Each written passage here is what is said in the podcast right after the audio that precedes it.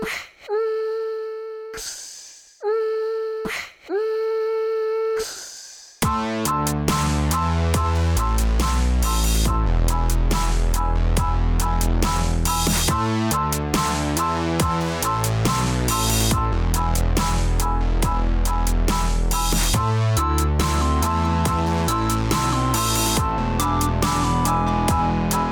Salutare hurduchesterilor! Sunt în, uh, în... Unde suntem? Suntem în sediu uh, departamentului? Nu, suntem în uh, sediul Grup Renault România. Suntem în Grup Renault România. E un interviu de conjunctură, am putea spune, este? Chiar așa. Am criticat eu niște producători de mașini, uh, mă rog, pe toți v-am criticat de altfel. Așa este. Uh, și tu ai intervenit.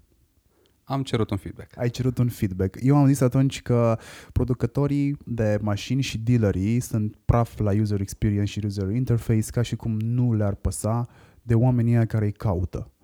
Corect. Și eu sunt de acord cu tine. Și ești de acord cu mine. Așa că am venit aici, ne-am întâlnit așa, mă rog, ne-am chinuit puțin să ne întâlnim, E să ne adevărat. sincronizăm agendele. Uh, numele tău este Mihai Tănase și ești șeful departamentului de digital al Dacia și Renault. Corect. Și pentru că ești foarte, foarte low profile, ia spune-ne nouă, exact ca în BD-uri, ce te recomandă? Da. Ce mă re- recomandă? Uh, păi ai spus și tu, uh, noi ne ocupăm de digitalul și CRM-ul de la Dacia și Renault.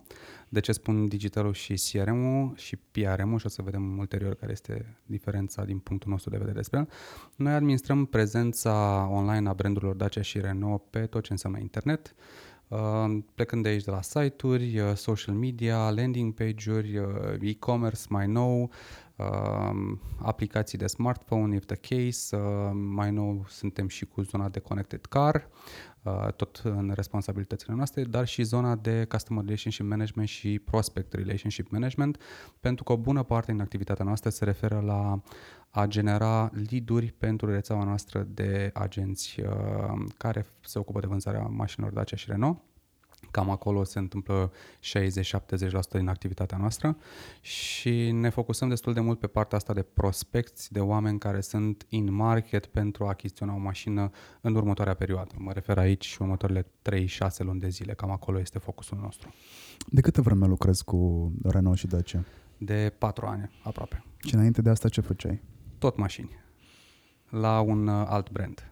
Mm, Cred că îl știu care e. Hei, da, din trei litere și începe cu, Da, e. cu B. Uh, Da, m-am ocupat uh, tot de digital la BMW Group România, tot la importator. Toți din importator în importator. Ok. Și ce studiai tu în domeniu? Uh, Eu am făcut uh, multimedia design și comunicare uh, în uh, Copenhaga uh, și la momentul respectiv, cred că și în momentul ăsta, m, practic este ceea ce te pregătește să te ocupi într-o oarecare măsură de digital. Am făcut și partea de coding și partea de project management și partea de design. A fost un all-in-one așa foarte interesant. La momentul respectiv nu exista așa ceva în România, nu știu dacă există acum, dar uh, m-a pregătit destul de bine pentru ceea ce fac în momentul de față. Aduce așa growth hacker Uh, cu Ce abilitățile înseamnă aia? astea. growth hacker e un, hib- e un marketer hibrid care știe să le facă pe Mhm. toate, uh, dar dacă nu știe să le facă pe toate, știe de unde să le apuce și să le dea altcuiva care este în stare să le facă cu tot cu obiectivele de atins. Jack of all trades, master of none. Exact. Ceva de genul, m, deși nu știu dacă se aplică neapărat în, în marketing, că eu cred că un growth hacker ar trebui să înțeleagă inclusiv originile marketingului, de la Kotler încoace, Mhm. Uh, și să găsească puncte comune în marketingul, mă rog, în tehnicile marketingului apus care, din punctul meu de vedere, n-au apus. E exact ca la mașini. Aveam o discuție de genul ăsta cu tipul care avea spălătorie în Cluj, unde eu îmi spălam de obicei mașina și um, el zicea că mașinile nu s-au schimbat. Și am fost intrigat, cum adică nu s-au schimbat? Ce, păi, gândește-te că nici telefonul tău nu s-a schimbat foarte mult. Și zic, pe cum s-a schimbat mult? Că, ce da, da, tu tot vorbești. Are aceeași funcție. Corect. Pentru tot pentru asta îl folosești, iar mașina folos- folosește un motor, folosește tot tracțiune, uh, folosește tot același gen de combustibil, ok, că s-a mai metamorfozat el și așa mai departe, dar e aceeași principiu de funcționare și cred că și marketingul este la fel. Pentru mine discuția aia de la spălătoria auto a fost o, Enlightening. da, a fost in și zic, da mă, omul are dreptate, lucrurile nu s-au schimbat, pur și simplu s-au remasterizat cumva. Da. Câți oameni ai în departament? Patru. Patru oameni fac uh, treabă pentru două branduri de mașini, Patru oameni fac treabă pentru două branduri de mașini, da. lucrează cu agenții.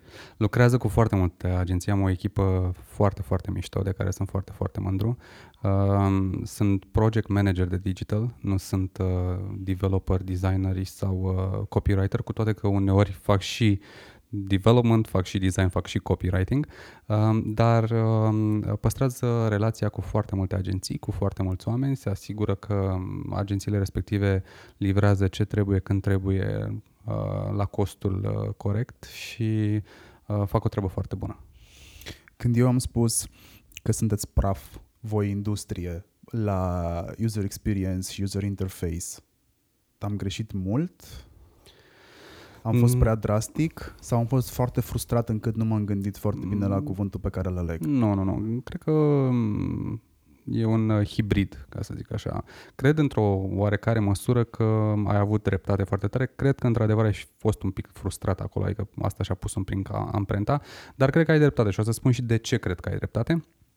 Um, companiile auto uh, în momentul de față, cu câteva mici excepții pe aici pe acolo, uh, doresc să se comporte și se comportă uneori uh, precum o companie de tehnologie, uh, precum un startup, uh, precum uh, uh, companiile la care cred că ne uităm cu toții cu oarecare invidie sau cu oarecare admirație și spunem, băi, ce tari sunt aia, uite ce lucruri mișto fac, uite cât de repede se mișcă.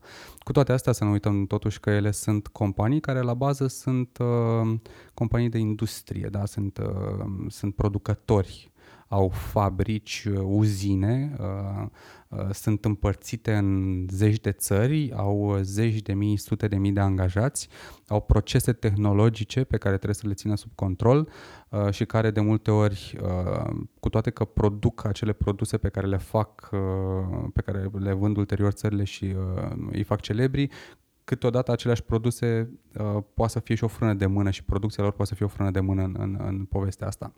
Și pe partea de UX, UX și UI uh, sunt de acord cu tine că încă mai avem multe de învățat.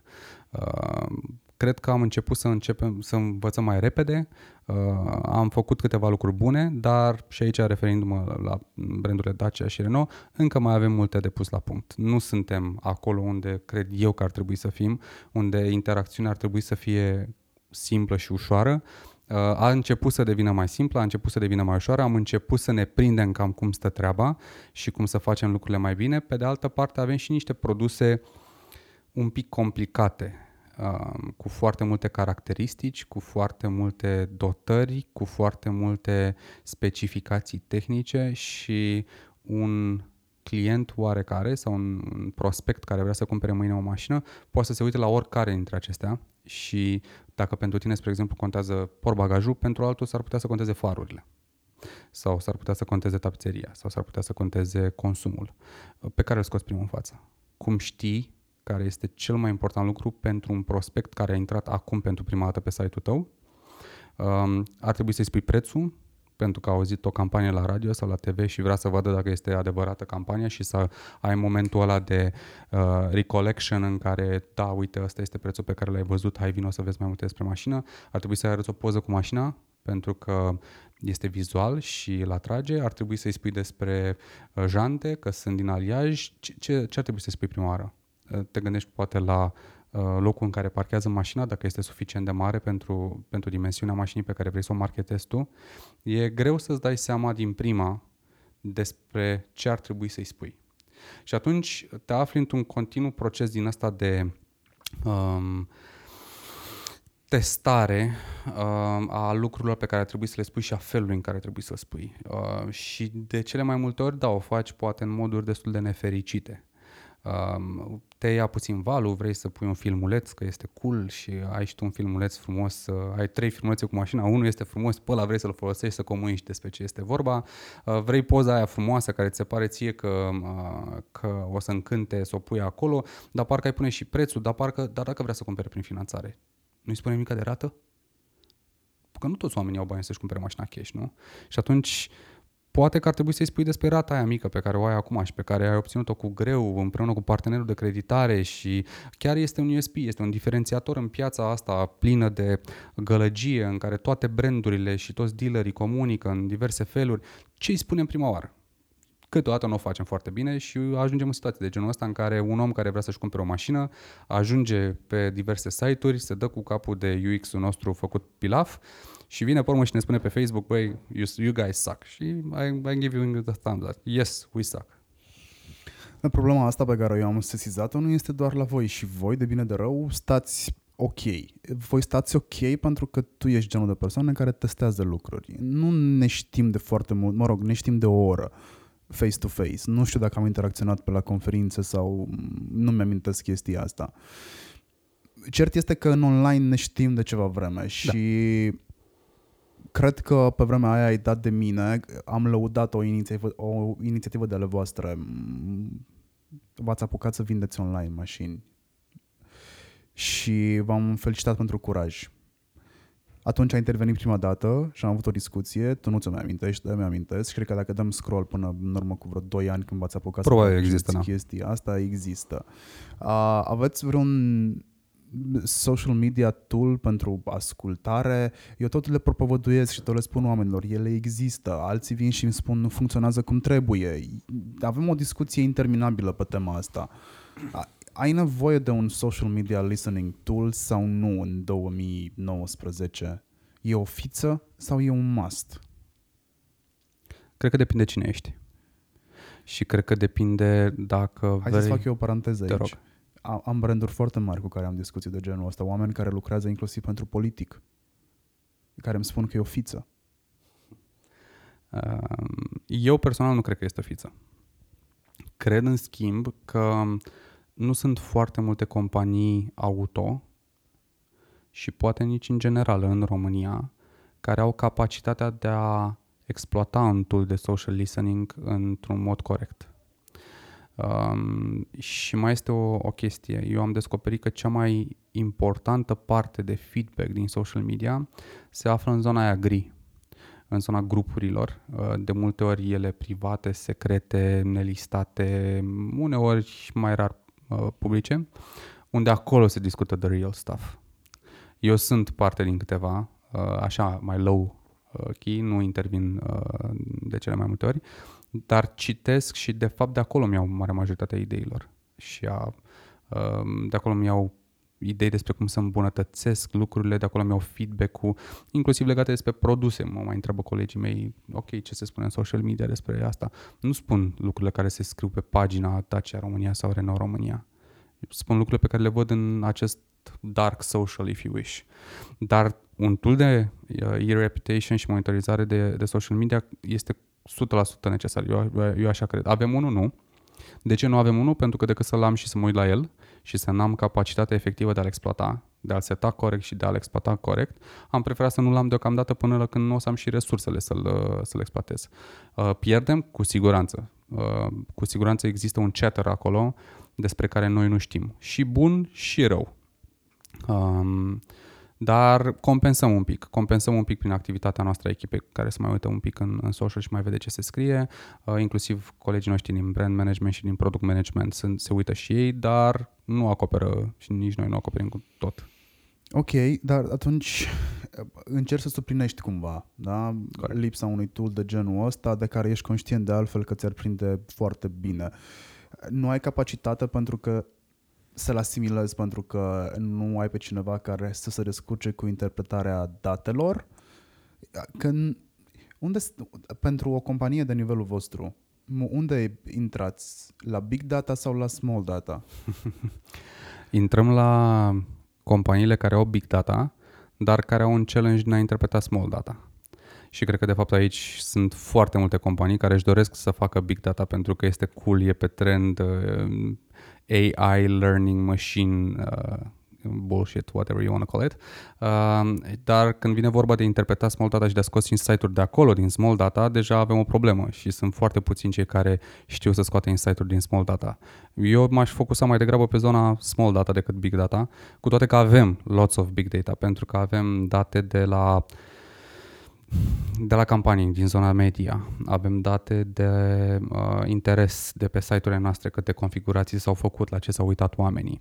Um, avem date de pe mm, platformele noastre de e-commerce, ce, la ce s-au uitat oamenii înainte să cumpere, cât timp a durat până ce au cumpărat de fapt și de drept, ce s-a întâmplat mai departe, dacă chiar au cumpărat 100% mașina sau nu, dacă au luat prin finanțare sau nu, pe cât timp și-au făcut finanțarea, ca să nu mai vorbesc de restul milioanelor de data points pe care le avem din zona de after sales, uh, intrări în service, uh, eventuale probleme, uh, cum au reacționat în, după problemele respective, că avem zona de mystery calling și mystery shopping și voice of customer în care încercăm să ne dăm seama if we did well or not, adică date, we've got a lot, to be honest.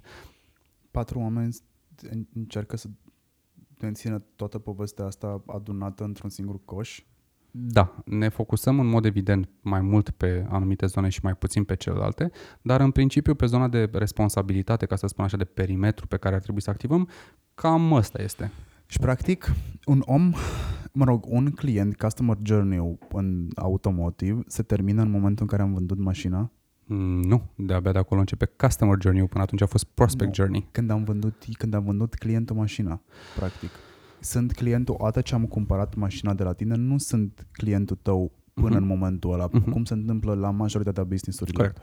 La voi, cred că satisfacția clientului pornește mă rog, lucrul la satisfacția clientului pornește fix de atunci. Voi aveți niște ani de garanție pe care îi dați pentru Correct. servisare, aveți niște lucruri de care eu mă lovesc, că sunt lipit de voi cel puțin 3 ani de zile în medie. Cam am văzut cam asta e media pieței, 3 uh-huh. ani de mhm. zile. 3, 5, 7, depinde de brand. Cam așa. Și atunci, practic, mă duc pe firul logic al poveștii și zic că eu, clientul, nu mai sunt de interes pentru voi în momentul în care mi-am vândut mașina. Până atunci voi trebuie să aveți grijă de mine. Nu sunt de acord cu tine. Uh, ești de interes pentru noi și după momentul în care îți vinzi mașina. Problema este că de cele mai multe ori este foarte complicat să mai ții legătura cu tine după momentul în care tu ți-ai vândut mașina. Aici există mai multe motive. Unul la mână pentru că nu toți românii sunt tehnologizați și cum ne place să credem. Cum ne place să credem. Uh, și după ce își cumpără o mașină, fie ea și second hand, se duc pe site-ul producătorului și își fac un My Account și spun, uite, vinul ăsta este acum al meu, pentru că atunci eu aș putea să știu. Vinul ăsta a fost până acum al lui Marian, Marian și-a vândut mașina după 4 ani de zile și uite, a apărut Mihai cu același vin care acum și-a declarat în, în his account. Um, ar fi mișto să fie așa, dar nu se întâmplă lucrurile așa. Un alt motiv pentru care, uh, care ești important pentru mine este legat de faptul că s-ar putea ca mașina ta să beneficieze de o acțiune tehnică um, apărută după 4 ani sau după 5 ani, nu știu, să zicem să schimbi un cablu sau să schimbi, uh, să faci un update la software-ul mașinii pe care eu voi comunica către tine, pentru că asta este responsabilitatea mea legală, să comunic respectiva, respectiva acțiune tehnică către tine. Iar în scrisoarea respectivă spune, uite, vină te rog frumos și fă, fă update-ul ăsta sau hai să facem operațiunea asta tehnică, este gratuită, este obligatorie, te rog frumos să o facem, este legată de, de siguranța ta. Iar dacă nu mai deții tu mașina, te rog frumos indică persoana care deține mașina. Foarte puțin indică persoana care o, care o cumpără mașina de la ei. Deci nu avem foarte multe, nu putem să mai ținem Uh, trecul mașinii mai departe de primul proprietar. Mai rar sunt cei care, așa cum ți-am spus, sunt tehnologizați, vin și uh, își updatează pe his or her account online și spun acum e vinul ăsta la mine și putem să ținem legătura cu ei, putem să spunem, uite, vezi că avem o campanie pentru mașinile mai vechi de 4 ani de zile sau mai vechi de 5 ani de zile, hai, uite, avem o ofertă specială pentru tine. Dar ești important pentru mine și după cei 3-4 ani de zile. Cel mai mare concurent al vostru sunteți chiar voi cum da. se întâmplă mai nou și în tehnologie. Cei care vând telefoane au problema asta. Povesteam mai devreme despre Apple că primul concurent al Apple este fix Apple, Apple da. pentru că în momentul în care vine septembrie deja încep să curgă uh, telefoane în dark market sau mă rog în green market, că e green, nu e chiar dark, uh, care concurează cu noile modele Și pentru că aș, a înțeles care este trendul încă de multă vreme, n-au nicio problemă cu a face update-uri constante până la modelele din 2013, pentru că ei au început să considere telefoanele astea ca fiind tool de achiziție.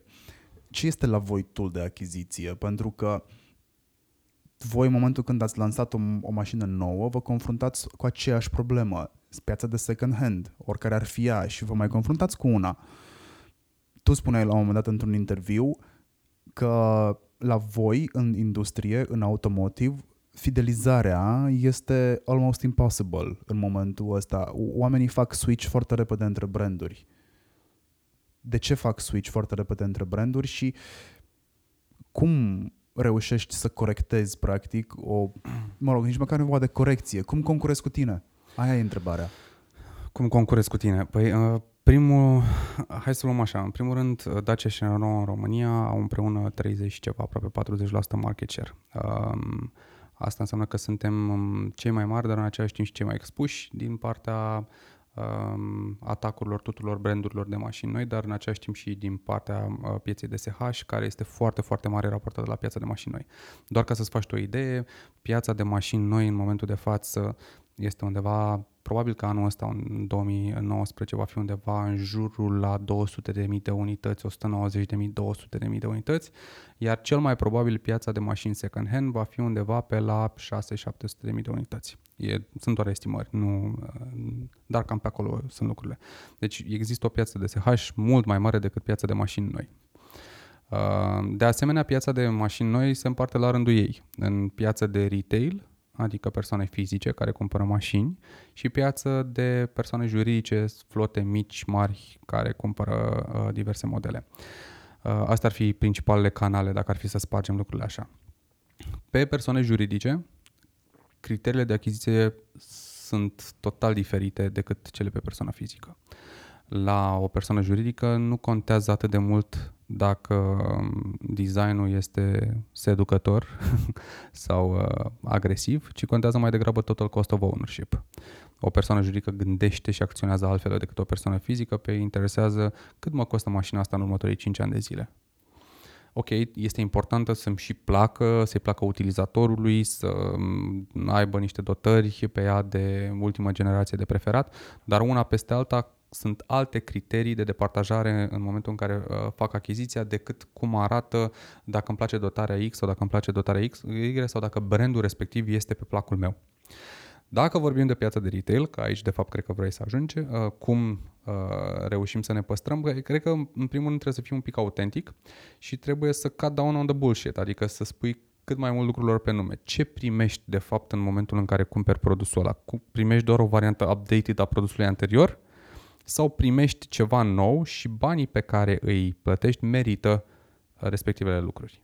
Iar atunci clientul mm, cam a învățat sau cam educat în ultimul timp să privească mai departe de the smoke screens create de comunicarea generală și să um, interpreteze dacă respectivele dotări și respectivul design și respectiva platformă tehnică merită sau nu merită banii lui. Um, uite, just as a fun fact, acum vreo 10 ani de zile, un client mm, mergea cam în 4-5 showroom-uri înainte să cumpere o mașină. Acum media asta este undeva pe la 1,2. Adică a scăzut foarte mult. De ce a scăzut atât de mult? Păi pentru că clientul, prospectul la momentul respectiv, se documentează foarte bine și de obicei când vine la dealer deja știe ce vrea.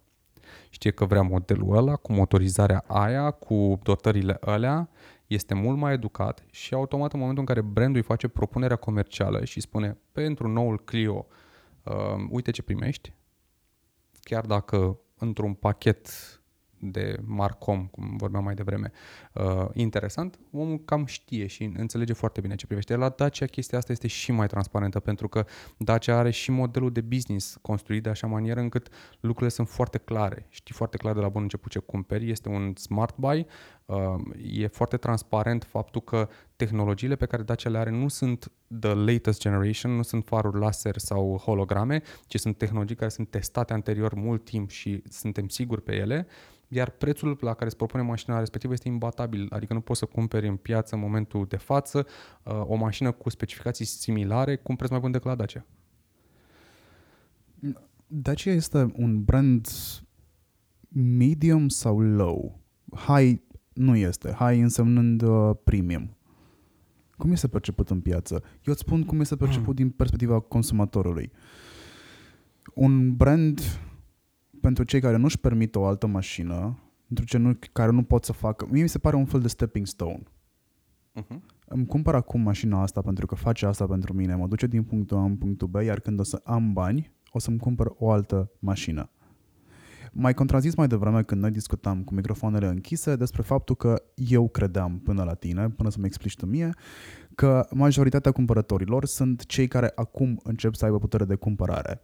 Oamenii care sunt între 30 și 45 de ani. Și tu mi-ai zis că cei de la 45 de ani în sus a început să aibă sens pentru mine remarca ta, pentru că da, într-adevăr, nu toți cei din categoria 30-45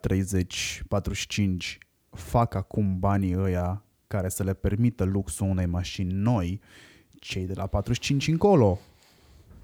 Uh-huh. Și atunci ce este Dacia? E stepping stone-ul ăla pentru cei care, pentru cel care nu-și permite? Dacia este un paradox din punct de vedere branding. Uh, în primul rând, nu știu cum ai împărțit tu low, high, medium și așa mai departe, dar... Hai să uh, spun cum am împărțit. Te rog. Uh, o mașină de 8.000-9.000 de euro, cum este un Logan, este low. Miliau Low din punct de vedere a prețului de financiar, achiziție. da. Ah, okay, din punct de vedere financiar. Doar ca să clar, da, da, da, da. Din punct de vedere financiar, da, e low, low cost. E low cost inclusiv la întreținere. Da, următoarea mașină, care este medium, ca price, ca preț, îți urcă undeva între 13.000 și 16.000. Eu zic că de la 16.000 de euro în sus, plus TVA, o mașină devine scumpă și ți intră în cealaltă gamă. E foarte interesant uh, aspectul ăsta. Vezi tu, pentru tine, în mod personal, da, am și specificat pentru mine. Price pentru... point-ul unde devine scumpă este 16.000 de euro. Pentru alți oameni, în schimb, poate să fie 12.000 sau 20.000. 12.000 e mai mult decât affordable, dar nu este vorba despre preț, spuneam și mai devreme, că este mai mult despre money for value. Uh-huh. Și observ și din ce îmi spui tu mie, că oamenii nu se mai duc în 4-5 reprezentanțe, se duc în una și ceva și s-ar putea ca reprezentanțele să fie ale aceluiași dealer. Posibil. Um, se duc acolo pentru că ei deja știu ce vor. Și o să mai pun întrebarea asta și o să o legi tu cumva de cea pe care uh, tocmai am adresat-o. În condițiile astea, automotive mai, mai are de ce să fie cu nasul pe sus, pentru că este o industrie care este cu nasul pe sus. Faci cum îți spunem noi sau nu. Probabil de aici vine și lack of UX and user experience design și am face mie viața mai ușoară când vreau să cumpăr un produs de la tine, că voi sunteți cumva atunci când eu am refulat și am zis, frate, sunteți ok, mai aveți mult de lucru la capitolul ăsta, m-am gândit foarte mult la research-urile pe care le făcusem eu din punct de vedere profesional în trecut și ajunsesem la concluzia că, de fapt, dealerii, producătorii de mașini sunt tartorii pe piață. Faci cum îți spunem noi sau nu. Astea sunt condițiile. Dacă nu, mergi pe jos sau cu autobuzul. Mai, nu cred, mie nu mi se pare că mai sunteți, mă rog, mai sunteți. Industria mai este în poziția aia în care uh, scoate sabia și taie capul. Aș vrea să facem un pic de uh, lumină întâi între producător și dealer. Ok. Uh, ai un producător, ai un importator și ai un dealer. Trei entități diferite. Uh, în unele cazuri, importatorul este filiala locală sau biroul local al producătorului. În alte cazuri, poate să fie un reprezentant, dar deținut de către altcineva, de către un antreprenor. Iar dealerii și rețeaua de dealeri de obicei sunt uh, deținuți din nou de către antreprenori, persoane fizice um, care la un moment dat au decis să investească în, uh, într-un brand astfel încât să îl uh, vândă și să-l serviseze. Deci asta ca să clarificăm un pic uh, zona asta. În România, Dacia și Renault nu, uh, nu folosesc sistemul de dealership, ci folosesc un sistem diferit care se numește sistemul de, de, de, vânză, de agenți de vânzări. Uh, cu ce este diferit? Păi noi suntem producătorul și importatorul Uh, mă refer aici pentru mașinile care se importă, în mod special din zona Renault și uh, Nissan, pentru că Dacia avem uh, uzina aici la Mioveni. Uh, iar tot uh, Renault Comerția România este cel care este vânzătorul prin intermediul rețelei de agenți către clientul final. Cum arată, care e diferența între un agent și un dealer? Păi, uh, din punct de vedere fizic, dacă treci așa pe lângă el, ai spune că e un dealer, pentru că arată la fel ca un dealer, adică există același showroom, există aceeași signalistică, există mașini în față, există test drive, există vânzători. Deci aici se aseamănă 100%. E în spate, la back office, ca să spun așa, uh, acolo este diferența, pentru că uh, vânzătorul, acest agent vinde din stocul filiale comerciale și nu vinde din stocul propriu. Și avem un model de business uh, foarte, foarte diferit și funcționează cumva total diferit pentru că noi ca importator avem mult mai multe responsabilități, nu doar vindem mașinile către dealer și mai departe le spunem ok, you deal with it, acum scăpați voi de ele, cum vă descurcați voi? Uh, sau vă ajutăm într-o oarecare măsură și mai departe vedeți voi. Și noi practic suntem responsabili în mod constant de un stoc de sute de milioane de euro, uh, zeci de mii de mașini pe stoc, uh, pe care trebuie să le programăm în producție la momentul oportun trebuie să ne asigurăm că se livrează la momentul oportun, uh, că ele sunt poziționate din punct de vedere al prețului pe piață corect și că uh, vor avea deschiderea din partea clientului vis-a-vis de aspectul ăsta, uh, că există mașinile configurate corect pentru nevoile clientului, că asta este un alt aspect în care clientul caută mașina neagră și tu ai pe stoc mai mașini albe pentru că așa ai vrut să le configurezi și apoi că tot procesul de vânzare se întâmplă corect din punct de vedere al standardelor și al metodelor pe care vrei tu să le ai. Asta ar fi o parte din răspuns, pentru că au fost acolo vreo patru întrebări într-una. Uh, încerc să le de, să uh, ele. Sunt plăcut impresionat că ții pasul cu polologia mea. Good, încerc. Uh, acum, referitor la Dacia.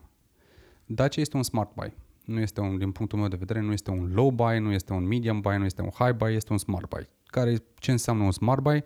Înseamnă, if you wish, Blue Air sau uh, Wizz Air.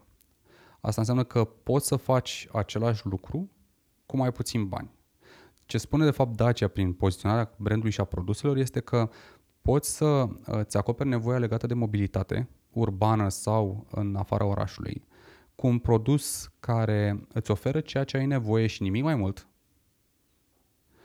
uh, la un preț care să-ți dea oportunitatea să-ți folosești banii și pentru altceva în viață, nu numai pentru mașină. Cu alte cuvinte, poți să-ți cumperi o mașină de 50.000 de euro, că poate ai posibilitatea financiară sau poate poți să te îndatorezi astfel încât să faci lucrul ăsta și să folosești 40% din mașina aia sau 30% din mașina aia, sănătate, Mulțumesc să folosești 30 sau 40% din mașina aia uh, în decursul uh, duratei sale de viață și de restul banilor doar te-ai bucurat că ai avut așa o mașină sau poți să investești o jumătate, trei, un sfert din banii respectivi într-o mașină corectă care îți oferă exact ceea ce ai nevoie uh, și să te bucuri de, bani, de restul banilor să faci altceva cu ei. Să investești în dezvoltare personală, să călătorești, să, I don't know, să pui într-o casă sau să faci orice altceva.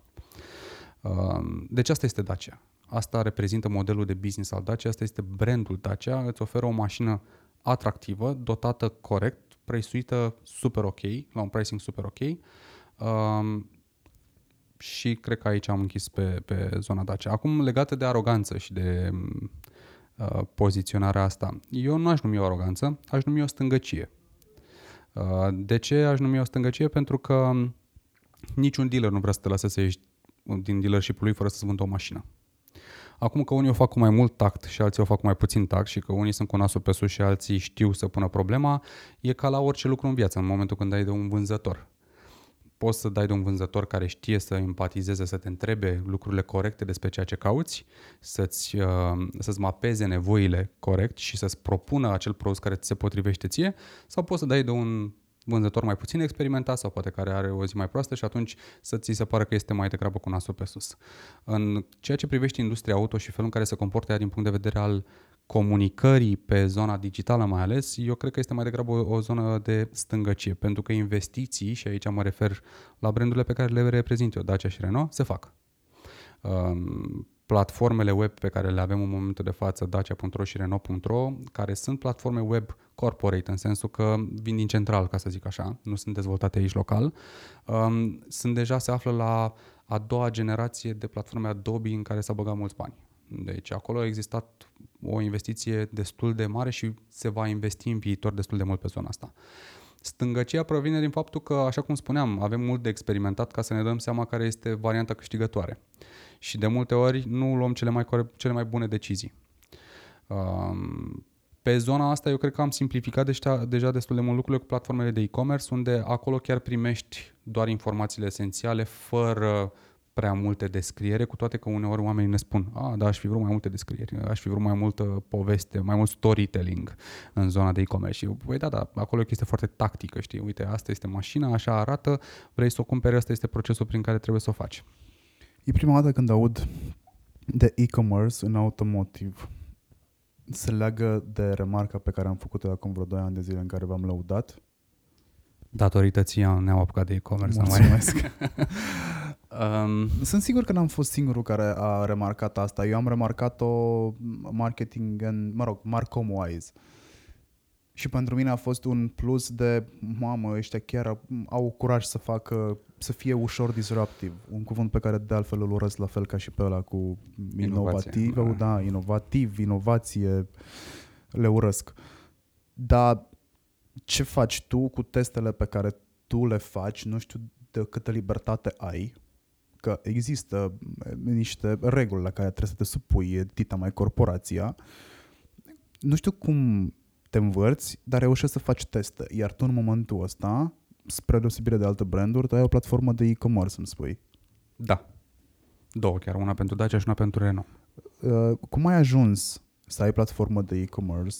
Cum ai ajuns să vinzi mașini online și mai mult ca sigur nu le vinzi cu toți banii odată? Corect. Um, cum am ajuns să vând mașini online? Păi, în primul rând, uh, ideea în sine nu este neapărat nouă, pentru că ne inspirăm și noi din uh, țările în care curge apă caldă, ca să zic așa. Um, București nu curge. În București nu prea curge, da. Um, am văzut uh, diverse branduri experimentând pe piețele internaționale, în mod special în Statele Unite și în Europa de Vest și am zis, ok, dacă tot e România atât de tehnologizată și ne place să spunem despre noi că avem internet foarte bun, ok, nu mai este printre cele mai bune, dar este tot acolo în top 10-15. Uh, și românii sunt tehnologizați, că ei știu cu social media și știu cu internetul, am zis, hai să facem un test, să vedem cum funcționează și dacă cu adevărat putem să vindem mașini online, pentru că eu personal cred că viitorul în, în direcția aia se îndreaptă. Adică eu cred că undeva în următorii 15-20 de ani, decizia și felul în care vom cumpăra mașina va, va semăna mult mai mult cu e-commerce cu, ce, cu ceea ce semănă în momentul de față. Nu se va întâmpla peste noapte, nu se va întâmpla peste un an sau doi și la momentul respectiv am avut uh, norocul ca oamenii din jurul meu să zică, mamă ce tare, hai să încercăm. A fost și un pic de inconștiență pentru că a te apuca să faci e-commerce la mașini uh, fără să știi ce faci într-o oarecare măsură. Eram familiarizat cu magazinele online, cu tehnologia din spate, cu diverse procese, dar așa cum ai spus și tu, compania este foarte mare și este greu să faci compania să uh, urmeze noile reguli, ci mai degrabă trebuie să-i faci pe cei noi veniți cu idei uh, crețe să urmeze companiile, zi, uh, regulile vechi. Și atunci trebuie să facem așa un hibrid, a trebui să mapăm cumva lucrurile și să vedem, ok, ce putem să facem acum, în momentul ăsta, cu resursele pe care le avem și unde am putea să construim cu adevărat procese noi și lucruri cu adevărat 100% noi.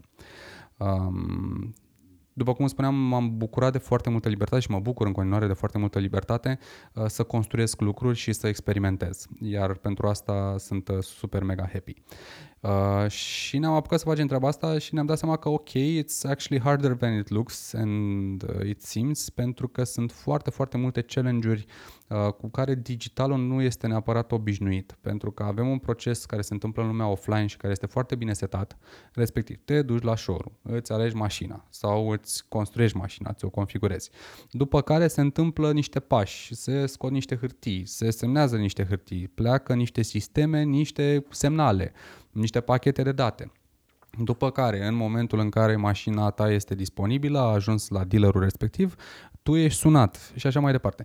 Um, e greu să mapezi procesul ăsta offline, care de cele mai multe ori face și uz de sisteme legacy, adică sisteme destul de învechite, dar care ele funcționează și își ating scopul în lumea offline, să funcționeze cu the forefront of technology, platforme de e-commerce, cu API-uri și cu semnale. E, e un...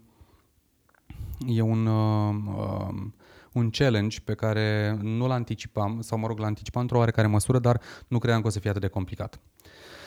Cu toate astea am reușit și ne aflăm în momentul de față în ceea ce eu numesc în versiunea 1 sau versiunea baby a ceea ce ar putea fi e-commerce-ul nu numai în România, ci și în alte părți în, în viitor. Și anume poți să intri online, să vezi un stoc um, disponibil, nu tot stocul, dar un stoc disponibil de, a unor mașini și să-ți alegi de acolo mașina care crezi tu că este cea mai bună pentru tine și să o blochezi, adică să faci un down payment de 500 de euro care se transformă ulterior în avans uh, pentru că eu nu am de unde să știu în primul rând cum vrei tu să-ți achiziționezi mașina. Eu nu știu dacă tu ai toți banii pentru mașina respectivă, poate că iei, dar nu iei pe card, poate că iei, dar vrei să-i dai prin transfer bancar sau cash sau nu știu altfel. Sau să scos din pungă, s-au văzut cazuri. S-au văzut cazuri, uh, inclusiv eu uh, am văzut cazuri și uh, anyway. Uh, prin urmare, nu știu în momentul ăsta cum tu vrei să-ți achiziționezi mașina. Poate vrei să o iei prin programul Rabla, poate nu vrei să-ți o iei. Sunt foarte, foarte multe variațiuni pe, pe tema asta. Și atunci îți dau oportunitatea ca, să, ca tu să-ți blochezi mașina care îți place ție și după aceea să te gândești timp de 15 zile cum vrei să faci lucrurile. Vrei să o finanțezi prin finanțatorul nostru, uh, RCI, vrei să o finanțezi prin banca ta, uh, vrei să vii cu banii de la mama de acasă sau de la fratele tău sau de la sora ta și așa mai departe. Și este doar versiunea 1. Pe viitor voi vrea să îți oferi și alte opțiuni. Spre exemplu, nu știu, poate să-ți finanțezi mașina online, uh, poate să o accesorizezi, poate chiar să o configurezi 100% online. Deci sunt multe, multe lucruri de experimentat în zona asta, uh, doar că sunt foarte, foarte complicat de experimentat. De ce nu pot să plătesc? Eu aș plăti mașina la semafor. Dacă m-am hotărât că vreau un Logan de 8000 de euro, până trec strada pe cealaltă parte, am acum timp să-mi cumpăr o mașină. Dacă pentru mine am cumpărat o mașină sau am cumpărat un apartament, nu diferă foarte mult de am cumpăra o roșie sau un kilogram de roșii. Mă bucur să aud asta. E, acum nu știu dacă sunt eu atât de open-minded sau atât de multă încredere am în mine înainte să am încredere în tehnologie pentru că eu o controlez, eu îmi pun filtrele, eu mi-o securizez nu stau și mă plâng, a, mi-au dispărut banii sau mi s-a întâmplat nu știu ce. Nu, it was me. Eu m-am legat la o rețea wireless neprotejată, eu n-am folosit un VPN, eu sunt ăla. Și atunci pentru mine a achiziționa o mașină e la fel de simplă, achiziția asta e la fel de simplă ca atunci mă duc la magazinul din colț să-mi iau ceva. Aș vrea să-mi cumpăr o mașină, să-mi vină în fața blocului, în fața casei, să-mi zici o livrez ca pe un aspirator. Uh-huh. De ce nu pot să fac chestia asta? Că îmi dau seama din ce spui că nu pot să o fac. Um, poate la un moment dat o să poți să o faci. Momentan e un pic mai uh, greu decât pare. De ce? Pentru că avem niște limitări uh, legale de, legate de felul în care putem să vindem mașini, tocmai uh, conectate și de structura aceasta de agenți de vânzări despre care îți povesteam uh, eu. Uh, limitări legale pe care deocamdată nu am reușit încă să găsim o, o cale să, să le rezolvăm. Un alt exemplu ar putea fi legat de partea de uh, legislație uh, pe zona de retur. Uh, uite, un exemplu concret, uh, dacă te uiți în legea comerțului electronic, spune că ai o perioadă de timp în care tu poți să returnezi un produs, uh, inclusiv dacă produsul respectiv a fost folosit mai puțin în cazul produselor care sunt uh, personalizate sau personalizabile. Mă refer aici, nu știu, la lucruri făcute pe comandă. Iar dacă tu cumperi de la mine o mașină din stoc și eu ți-am livrat-o acasă, așa cum ai spus tu, la fel ca și un aspirator, iar tu te-ai apucat să rulezi cu ea, să zicem 2-3 mii de kilometri, I don't know, și vii peste 5 zile și îmi spui nu mai îmi place, iau înapoi, este o problemă de business pe care încă uh, nu am rezolvat-o, să mă rog, lucrăm de ceva timp să o rezolvăm. Este greu pentru orice producător auto, nu numai pentru Dacia sau pentru Renault, să-și asume faptul că mâine s-ar putea să se trezească cu un număr de mașini, X zeci sute, care și-au pierdut din valoare pentru că au fost rulate și nu ai de unde să știi în ce condiții au fost rulate și dacă oamenii respectivi s-au comportat uh, uh, corect sau frumos cu ele și pur și simplu sau nu știu, au avut nevoie de o mașină și au închiriat-o gratuit uh, vreme de 5 zile plătind uh, o online și după aceea luându-și bani înapoi. E un, nu-i ca la televizoare și la aspiratoare. Apropo de închiriere, există posibilitatea, sau mă rog, există luarea în calcul a unui modul de închiriere, un fel de uh, car sharing? În momentul de față, în România există deja... Sunt două, sunt, trei soluții. De exact, sunt. Uh, și nu face parte neapărat din our core business model. Te întreb asta pentru că una dintre discuțiile pe marginea automotive uh, e simplă. Exact ca în filmele unde încercăm să ne imaginăm un viitor cu mașini închiriate, că e vorba despre sharing economy. Eu nu cred foarte mult în sharing economy pentru că nu suntem până într-acolo încât să nu ne dorim să avem noi lucrul nostru. E exact ca în bancul cu ardeleanul care pierde trenul, îl știi bănuiesc, da? Da, da. Dă cu pălăria de asfalt și zice, nu, trenul a plecat, de e bine să aibă omul lucrul lui. Așa Chestia asta este mai pregnantă în Europa de Est. Ca noi am fost sub dominație ușor, com- foarte comunistă și noi nu am avut lucru nostru. Noi ne-am dorit foarte mult să avem lucrul nostru și să vede asta în piața de imobiliare. Exact. Cea mai mare rată de ownership. Exact, privat, exact. Practic, we own our country. Într-o oarecare Încă, da. măsură. Da. Uh, chestie pe care, chiar dacă spunem că ăia alți, unde au apă caldă curentă, uh, sunt ușor mai deschiși, tot vezi nevoia de ownership. Și de asta te întreb că mie mi s-a părut ușor ușor ireală povestea în care noi suntem obișnuiți să ne închiriem absolut orice. Am nevoie de X lucru, mă duc să-l închiriez. Ok, e comoditate. E vorba despre convenience, la fel de bine cum este vorba despre convenience store de la magazinul, mă rog, magazinul din colțul blocului. Eu nu cred că o să ajungem până într-acolo încât să ne dorim să închiriem mașinile, să nu le mai cumpărăm, iar producătorii, ca să facă un shift de business, să fie obligați să se gândească la faptul că ar trebui să închirieze mașinile alea, cum de altfel îmi spui tu, îmi spuneai tu mai devreme că o piață foarte mare în România pe automotive înseamnă flote. Iar am făcut legătura cu Opel. Adică ne ducem către închiriere sau asta e pur și simplu wishful thinking?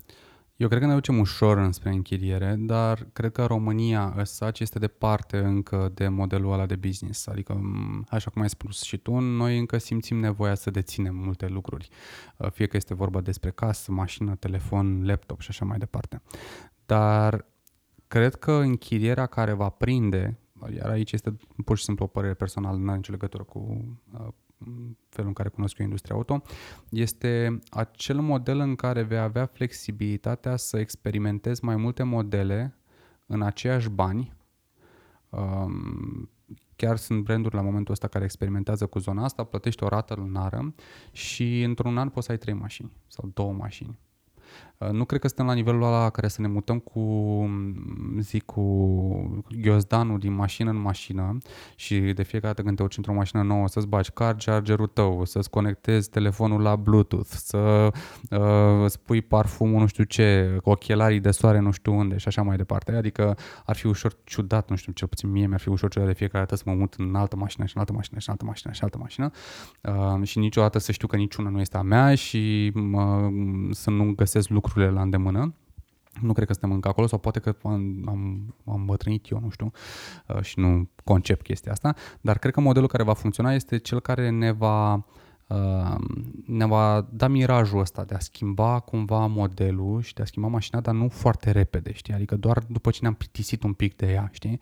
Ce au trecut șase luni de zile, s-a terminat honeymoon uh, despre care vorbeam un pic mai devreme, am trecut perioada aia în care suntem entuziasmați de noua jucărie, am apăsat pe toate butoanele, știm ce face fiecare meniu, am, uh, am, i-am dat și forjă puțin și am uh, trecut și prin niște momente stânjenitoare, că era pe ce să-l călcăm pe unul și gata, s-a terminat magia cu mașina respectivă, haide acum să, să o schimbăm, atunci s-ar putea să fie interesant. Nu știu, mie, spre exemplu, un producător auto, dacă mi-ar spune, fii atent, cât plătești tu în mod normal pe rata ta la mașină? Păi, nu știu, 400 de euro să spunem. Minunat, fii atent, în 400 de euro uh, eu îți dau ție trei mașini pe an. Poți să le schimbi sau să nu le schimbi, poți să rămâi cu aceeași un an întreg sau 2 ani sau 3 ani, dar dacă vrei, poți să schimbi până la 3 mașini.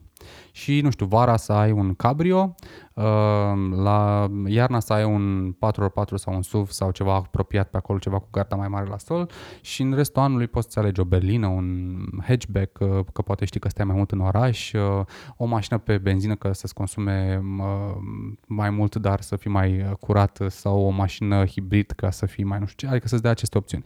Genul ăla de personalizarea serviciilor și a produselor și de închiriere, cred că o să prindă. Cred că noi, ca piață, încă suntem departe chiar și de ăla. Adică dacă s-ar lansa așa ceva în România, uh, nu știu în ce măsură ar prinde la foarte, foarte mulți oameni acum. Eu aș fi primul care s-ar înscrie Serios? pentru asta. Este este un model care nu știam că este la nivel experimental, dar știu că se practică în Germania.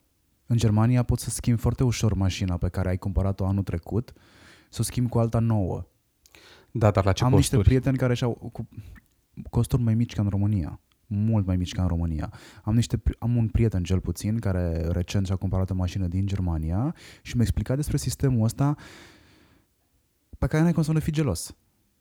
Adică îmi este, lor le este suficient de simplu, sau mă rog, cel puțin în sistemul ăsta le este suficient de simplu încât nu mai vreau mașina asta, vreau o altă mașină nouă, ți-o aduc, mai adăugăm la rata pe care eu o plătesc pentru mașina asta la altă pe care eu o vreau. Și în toată povestea asta am inclusiv uh, 24/7 platformă, am inclusiv uh, în garanție schimbatul uh, pe tot teritoriul Europei, Uniunii Europene, am uh, servisare, uh, am, pen, am servisare pentru că sunt foarte mulți sunt foarte multe serviciuri care sunt afiliate dealerului respectiv. Deci, mi se pare mind-blowing să-mi iau mașina și să nu-mi pese. Do you ever read the fine print? Eu, da, eu îl citesc, dar uite, nu m-am gândit la asta în cazul ăsta specific. Există un model uh, similar în România uh, în care tu poți să plătești foarte puțin la început. Poți să ai o rată lunară foarte, foarte ok și să-ți schimbi mașina odată la 3 ani, să zicem. Și este foarte mișto modelul. Eu personal sunt gelos pe el. Pe de altă parte, trebuie să te gândești un pic la ce îți dorești în viață, pentru că mașina respectivă, tu de fapt uh, plătești doar 40% din ea, pentru că 10% ai dat avans, 40% ai finanțat-o și ai o valoare reziduală de 50%. Iar în eventualitatea în care după cei 3 ani de zile tu decizi să nu continui cu mașina respectivă, adică să nu o cumperi, ci să restart the process, tu nu o să ai niciun fel de mașină, efectiv, după 3 ani de zile, pentru că valoarea reziduală tu nu ai plătit-o și mașina nu devine a ta. Și cred că modelul de business la care faci referire în Germania este probabil similar cu acesta. Mie îmi place foarte mult ca model de business, dar iarăși este o chestie despre ce îți dorești tu în viață. Vrei să deții lucruri, dacă tu vrei ca după ce ai plătit 3, 4, 5, 6, 7 ani de zile o, o mașină, pentru că sunt oameni în România care își finanțează o mașină pe 5 ani de zile. După 5 ani de zile ei vor să vadă că au ceva. Că au, trust me on this one, um, au ceva to show for după 5 ani de zile și anume faptul că au plătit 5 ani de zile rata la mașina asta și că o au în fața blocului. Dacă le-ai spune după 5 ani de zile că nu au nimic în fața blocului și că ei de fapt doar au închiriat mașina între ghilimele de rigoare, dar au plătit o taxă lunară în care intrau și o serie de servicii, întreținerea, anvelopele, poate, asigurare și așa mai departe și după 5 ani de zile nu au nimic în fața blocului, o să intre în panică tu ești un exponent, uh, ți-am spus și un pic mai devreme, da. al um, uh, clientului... 0,8%. Da, al clientului perfect care își dorește foarte tare uh, comoditatea, uh, își dorește foarte tare ca lucrurile să fie simple și este dispus să plătească pentru chestia asta. Este despre timpul meu. Este despre timpul tău, e foarte adevărat. Dar... Vreau să mi se strice mașina da. și să-ți spun, dude, s-a stricat mașina vină și iau și adu alta în schimb, că trebuie să mă duc. Corect. Atât de simple trebuie să fie lucrurile. Și eu, când îmi iau o mașină, nici măcar și mi-o finanțez, nu o finanțez pentru că vreau după 5 ani să fie a mea. Eu după 5 ani sunt convins că am schimbat-o. Și nu pentru că nu mai îmi place. Odată, nu sunt atașat de mașina aia, nu sunt atașat de lucruri, am depășit momentul în care sunt atașat de lucruri. Doi, nu este convenabil pentru mine să dețin o mașină, 100%. Aș vrea să-ți plătesc un avans ca să te asiguri de faptul că sunt asumat, uh-huh. îți plătesc avansul ăla, sunt asumat că vreau mașina asta pentru X timp dar s-ar putea ca în timpul ăsta să vreau să o schimb. Lasă-mă să o schimb. Eu în momentul ăsta mă văd în, posibil, în imposibilitatea de a schimba mașina pentru că nu vreau să-mi schimb nici rata pe care o am, este foarte convenabilă. Mie îmi trebuie doar o mașină, o cutie automată, știi? Și băi, nu pot să customizez o mașină până la capăt. Și cred că în la nivelul de frustrare ajung mult mai mulți decât mi-aș imagina eu. Vreau o mașină pe care să o customizez sau seriously, lucrurile în jurul tău devin din ce în ce mai customizabile. De ce n-ar, veni și, de ce n-ar deveni și o mașină customizabilă? Vezi, aici sunt două, două lucruri total diferite. Uh, spui că mulți sunt ca tine. Eu nu sunt de acord. Eu nu cred că cei mai mulți sunt ca tine. Eu sunt, cred că sunt destul de puțini oameni în momentul de față care sunt atât de frustrați uh, precum ești tu vis-a-vis de subiectul ăsta. Cred că o să devină din ce în ce mai mulți, e adevărat. Te rog. Să fac o paranteză ca să înțelegem ce înseamnă mulți că e posibil ca mulți ăștia să fie 10 prieteni de mei. Da? Ce înseamnă mulți? Am, am zis niște cifre despre ce înseamnă piața de mașini noi, despre ce înseamnă piața de mașini second. Ce înseamnă mulți? Ce ar putea însemna mulți? Într-un milion de posibil buyers într-un an un milion de posibil buyers, dar... Păi ai zis, dar că, ai zis că... SH plus, plus 9. SH plus 9, da. Da, hai să zicem, nu chiar un milion, dar hai să zicem pe acolo.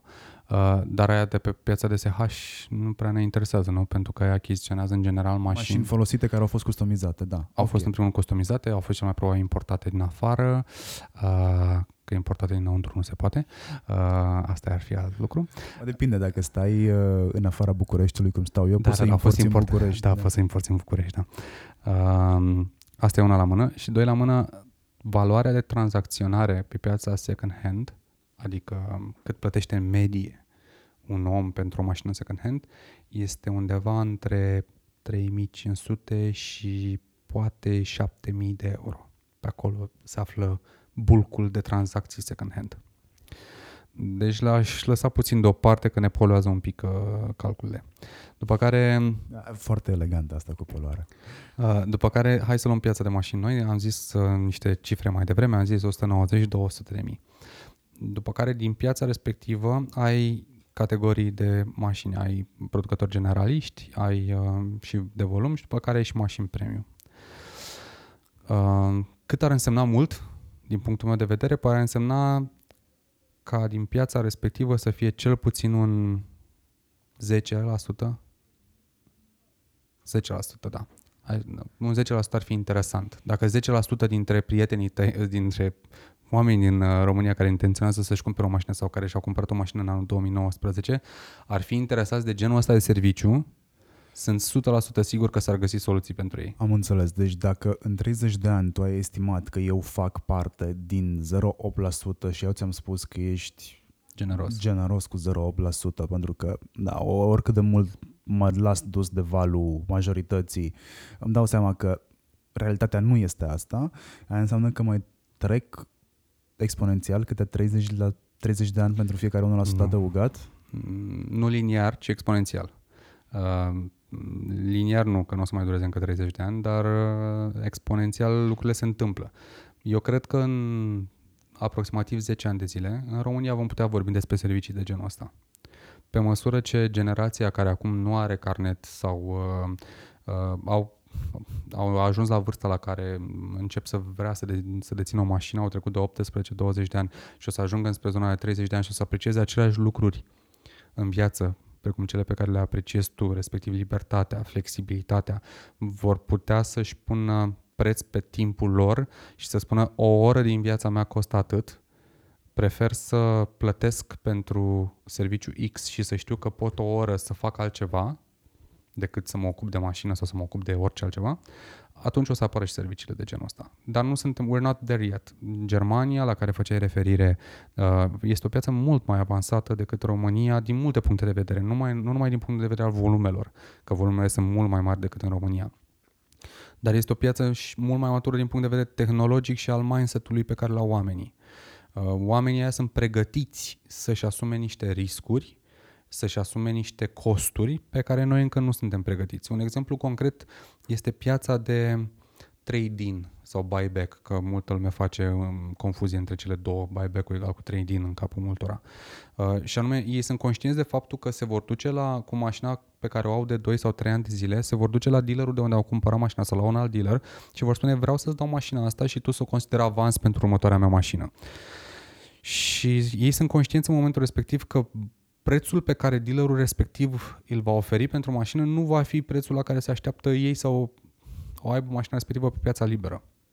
Cu alte cuvinte, tu dacă te duci la, iarăși tu nu ești un exemplu bun că ești foarte E ok, folosește-mă pe mine. Tu uh, dacă te duci și zici vreau să-mi vând mașina și vreau să-mi cumpăr o alta și vine dealerul respectiv și spune băi îți dau X mii de euro și tu știi că ai putea să obții cu 500 sau cu 1000 sau cu 2000 de euro mai mult pe piața liberă, o să zici wow, ăsta vrea să mă jegmănească. Ăsta vrea să ia piele de pe mine și este un nenorocit.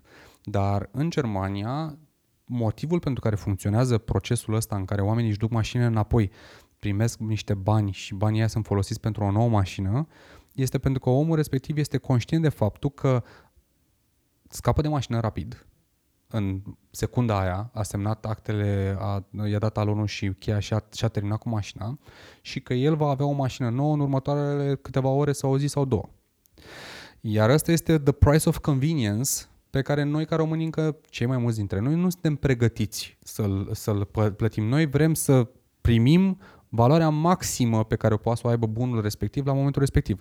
Deci dacă eu sunt de părere că telefonul meu merită 3000 de lei, păi să mor eu dacă îl dau cuiva cu 2800. Prefer să trag de el până la 3000 de lei, că acolo știu eu că este prețul pe care vreau să-l obțin și chiar dacă asta înseamnă să mă, întinzi, să mă întârzi o nouă achiziție cu 3 ani, cu 3 zile, 3 săptămâni, 3 luni, whatever, până ce nu obțin eu banul ăla să simt că nu am fost tras în țeapă, nu voi merge mai departe. Dar în alte țări, oamenii sunt conștienți de faptul că dealerul respectiv trebuie să facă și el o marjă, să trăiască din ceva, că va avea niște costuri de marketare a mașinii, va avea niște costuri de uh, zi de punere în, uh, în refolosință, adică poate că îi va face o inspecție tehnică, poate că îi va schimba uleiul, poate că va repara ușoare zgârieturi, poate, poate că va face o serie de lucruri, lucruri respective au un cost în spate și că dealerul așa va folosi uh, banii și diferența de bani pentru a marketa mașina vezi, e o diferență de maturitate. Practic, tu ai descris în momentul ăsta exact nevoia mea și nevoia mea nu există în momentul ăsta n-are nicio șansă să fie satisfăcută, pentru că eu în momentul când am zis vreau o mașină nouă, cutie automată, care să se încadreze în același price range pe care îl plătesc acum, să am aceleași beneficii pe care le am acum, adică foarte puține bătăi de cap. Corect. Pentru că plătesc un casco, pentru că știu că în momentul ăsta uh, servisarea este foarte simplă de făcut. Deci toate poveștile astea, la toate poveștile astea se adaugă următoarea chestie pe care eu am întrebat-o. Am o mașină. Este în leasing. Vreau să vă dau mașina faceți ce vreți cu ea, spălați-vă pe cap, I don't care. Considerați-o avans sau spuneți-mi cât să vă mai dau pe lângă, dar nu vreau să vă mai dau mai mult de 50 de euro, spre exemplu, din valoarea pe care o plătesc acum. Dar sunați-mă când trebuie să semnez pentru contractul de preluare a, a mașinii. Asta vreau. Și mi-au spus nu se poate. Și am zis, păi cum să nu se poate? Pentru că o, o instituție bancară preia datoriile mele de la o altă instituție bancară. Deci ar trebui să se poată și aici, pentru că modelul de business există și e validat. Voi de ce sunteți uh, puncte individuale pe tabla de joc? Pentru că prețul activului tău, ca să zic, în cazul de față, uh, se devalorizează, spre deosebire de uh, de apartament, să zicem, unde, sau de locuința în care stai, de casa în care stai, unde banca pleacă de la premiza faptului că acea proprietate se va aprecia sau măcar își va, con- va păstra prețul constant pe următorii 3, 5, 7, 10 ani și de aia îți refinanțează respectivul credit. În cazul mașinilor, toată lumea știe că pe măsură ce trec anii, produsul se devalorizează, chiar dacă nu înregistrează un număr foarte mare de kilometri și așa mai departe. Uh, și cred că asta este unul dintre motivele pentru care respectiva instituție ți-a spus că nu poate face asta. Mie mi se părea foarte simplu să preia, deci o firmă de leasing să preia datoriile de la o altă firmă de leasing, să mă transforme în clientul lui pe long term, Da, mi era simplu și mi era foarte simplu să fac switch cu un alt brand de mașini, spre exemplu. Dar de unde știau ei că o să fii tu clientul lor pe long term? Sunt curios așa, curiozitate În- Automat, personală. în, în condițiile în care eu mă duc acolo, long term înseamnă cel puțin 5 ani. Deci e clar că în momentul în care eu m-am dus și mi-am luat o altă mașină prin leasing, 5 ani voi sta cu tine. Și îți voi da ție, inclusiv valoarea reziduală și toate celelalte. Apropo, hai să explicăm oamenilor ce înseamnă valoarea reziduală, pentru că e un termen... Uh, Păi, um, orice uh, produs uh, financiar bancar, ca să zic așa, de uh, împrumut, conține de obicei trei componente. Conține avansul, care poate în unele cazuri să fie zero sau poate să fie foarte mare în funcție de uh, ce tip de produs accesezi. Um, conține rata lunară pe care o plătești, pe care poți să o plătești pe 12 luni, 24, 36 și așa mai departe, în unele cazuri până la 7 sau 10 ani de zile când vine vorba de mașini, dar cea mai comună perioadă este undeva la 3, 4, 5 ani, pe acolo se finanțează mașinile și conține de asemenea o valoare reziduală. Ce înseamnă valoare reziduală? Înseamnă diferența între avansul pe care l-ai plătit și ră- numărul ratelor înmulțite la, cu numărul de luni pe care le-ai plătit. Și atunci tu s-ar putea ca la sfârșitul contractului de finanțare să ai o valoare uh, reziduală de 50% din valoarea mașinii sau zero. O- Este practic ultima rată înainte de a intra în posesia automobilului. Ca să intri uh, în posesia automobilului, în mod special pe zona de leasing, unde, este, uh, unde mașina nu, nu este a ta, uh, trebuie să plătești rata respectivă, altfel mașina nu, in- nu, nu intră în posesia ta. Deci asta înseamnă valoare reziduală, este a- o sumă la final pe care o plătești pentru a intra în posesia autoturismului. Dacă vorbim de leasing, dacă vorbim de contracte de finanțare um, cât de creditare de fapt și de drept pe persoană fizică, lucrurile stau un pic diferit pentru că mașina aia devine a ta din prima secundă. Bun. Ce înseamnă brandul Dacia pentru, pentru România odată și ce înseamnă pentru piețele internaționale? A- Am observat prin perindările mele în vestul Europei că există un anumit model popular în Spania, un alt anumit model este popular în Franța, fiecare țară are câte un anumit model preferat. În Franța am văzut foarte multe Logan, înainte să apară Duster, acum am văzut foarte mult Duster.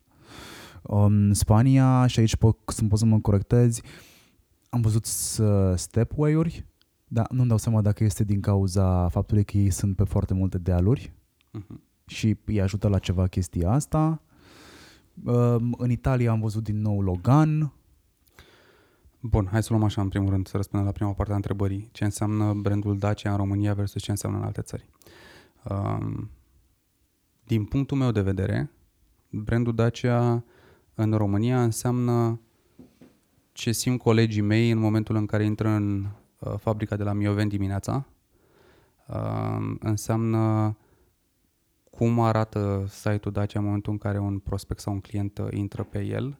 Înseamnă zgomotul pe care îl face portiera în momentul în care aceasta se închide, înseamnă vocea pe care o aud în momentul în care sună la departamentul nostru de call center, înseamnă felul în care vorbește vânzătorul cu tine sau consilierul de service, if the case, înseamnă felul în care îți răspunde marca în momentul în care lucrurile nu merg cum trebuie și se întâmplă ceva rău în relația voastră, înseamnă felul în care interacționăm noi aici în, în echipele noastre de, de sales and marketing din România și felul în care ne gândim la prospects, la clienți, la cum să facem lucrurile să fie mai ok, mai, mai bune, pentru mine asta înseamnă uh, brandul Dacia.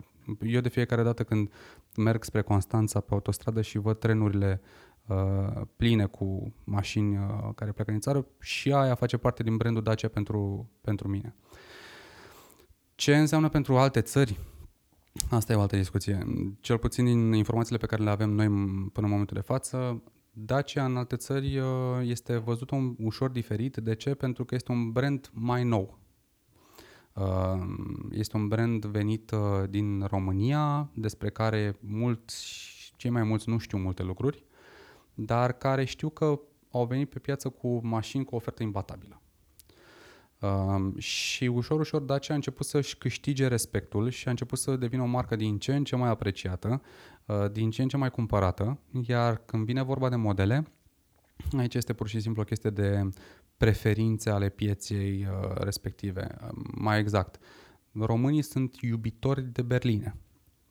Ăsta este motivul pentru care modelul Logan este atât de iubit și de apreciat la noi. Uh, cei din Europa de Vest sunt mai degrabă fani ai hatchback-urilor precum Sandero, iar Sandero Stepway, care are și un look un pic mai uh, SUV crossover-ish, uh, a prins foarte, foarte bine. Eu cred că a prins foarte bine datorită pachetului Stepway. Um, iar Duster, în acest moment, în afara țării, cred că în anumite țări are un brand awareness mai bun decât Dacia as such. Deci Duster a devenit un brand propriu, care este extrem, extrem de puternic și de apreciat pentru că oamenii nu se așteptau de la un produs care este atât de uh, transparent vis-a-vis de uh, valorile pe care le oferă și poziționat atât de corect din punct de vedere al prețului să ofere atât de multe. Uh, și foarte mulți dintre cei care au cumpărat Duster au, au descoperit că este un off-roader veritabil și extrem de capabil. Uh, și nu se așteptă la chestia asta. Uh, iar despre noul Duster, versiunea 2, care a venit și a rafinat și a construit pe platforma vehiculului Duster, uh, s-au arătat extrem de bine uh, față de el, extrem de încântați și continuă ca acest model să, să surprindă în fiecare zi, sincer, și prin vânzări. Noi vedem vânzările uh, ce se întâmplă în Europa de vest și nu numai și Duster face niște cifre foarte, foarte mișto. Duster în Europa de vest este tot smart buying? Da, este fix smart buying. Voi în momentul în care ați început să comunicați Duster, l-ați comunicat prin um, contrast cu opulența. Adică nu-ți cumpăra un... Mesajul a fost foarte simplu. Nu-ți cumpăra o, o mașină scumpă pentru că îți mai rămân niște bani mulți dacă iei un Duster care face același lucru ca o mașină scumpă. Arată bine, îți deplinește nevoile de bază și uh, poate face puțin mai mult de atât. Cam asta este ce ați făcut voi în momentul când ați comunicat Duster erau catchy uh, spoturile pe care le-am văzut. Mm-hmm, da. Ați făcut marketingul ăla drăguț pe care eu îl urăsc. Mă rog, drăguț. Dar nu l-aș cataloga drăguț, că voi ați făcut marketing uh, eficient. Corect, așa este. Urăți drăguț. Nu, nu, da. nu cred că marketingul trebuie să fie drăguț. Nici eu nu cred că marketingul trebuie neapărat să fie drăguț. Cred că e bine să aibă și o parte drăguță, e contribuie, dar uh, este și foarte mult uh, marketing despre care cei mai mulți spun care, că nu este drăguț uh, în spate și anume este foarte mult market research. Uh, încercăm să ne înțelegem cât mai bine clienții și de acum, dar și clienții de peste 4, 5, 10 ani de zile. Se lucrează foarte mult la poziționarea pe piața a modelelor din punct de vedere al pricing-ului, Ehm, se lucrează foarte mult la pricing-ul opțiunilor. Ehm, eu cred că Duster înainte să fie lansat, cu toate că nu eram în companie la momentul respectiv, a fost extrem de studiat ca model și ca punere în practică înainte ca el să fie lansat. Ce ai văzut tu marketingul drăguț, cred că a fost doar uh, partea de la sfârșit, de la final, lansarea, imaginile, campania de comunicare, conceptul și așa mai departe.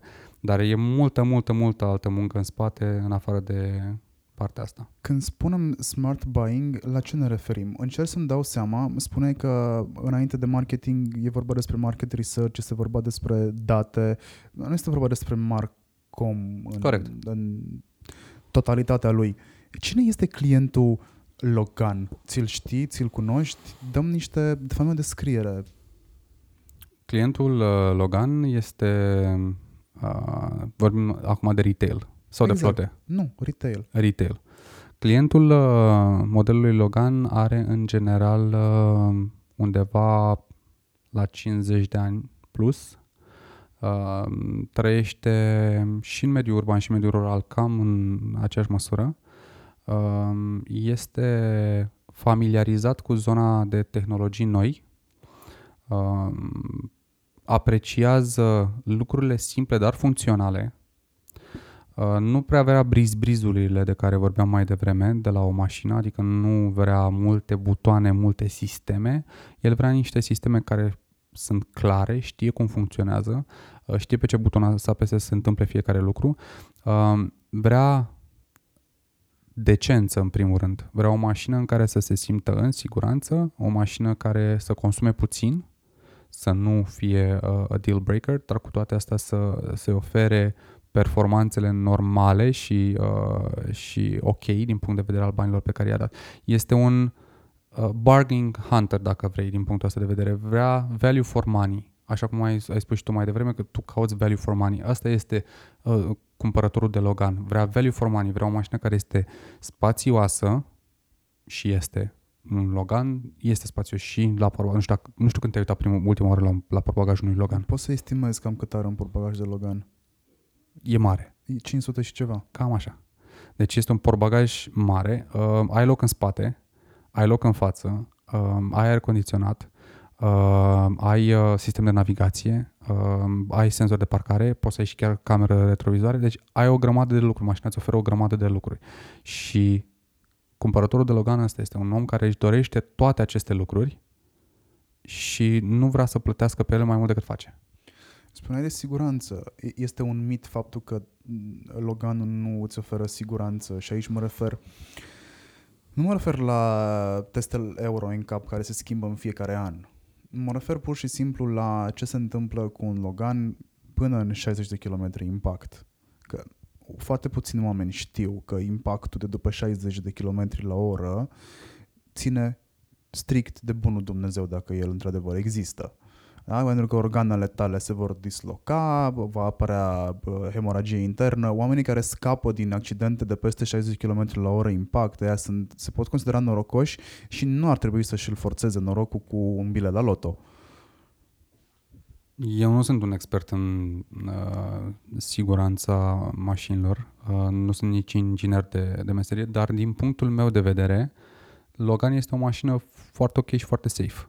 Uh, deține, din punct de vedere al sistemului de siguranță, cam are tot ce te aștepta. Uh, Acum că se deformează cum trebuie sau că nu se deformează cum trebuie sau că m, oțelul ține nu știu câte sute de kilograme pe centimetru pătrat, I don't know, nu sunt un, un expert în, în zona respectivă. Ce pot să spun este că, într-adevăr, peste o anumită viteză nu prea mai contează în ce mașină ești.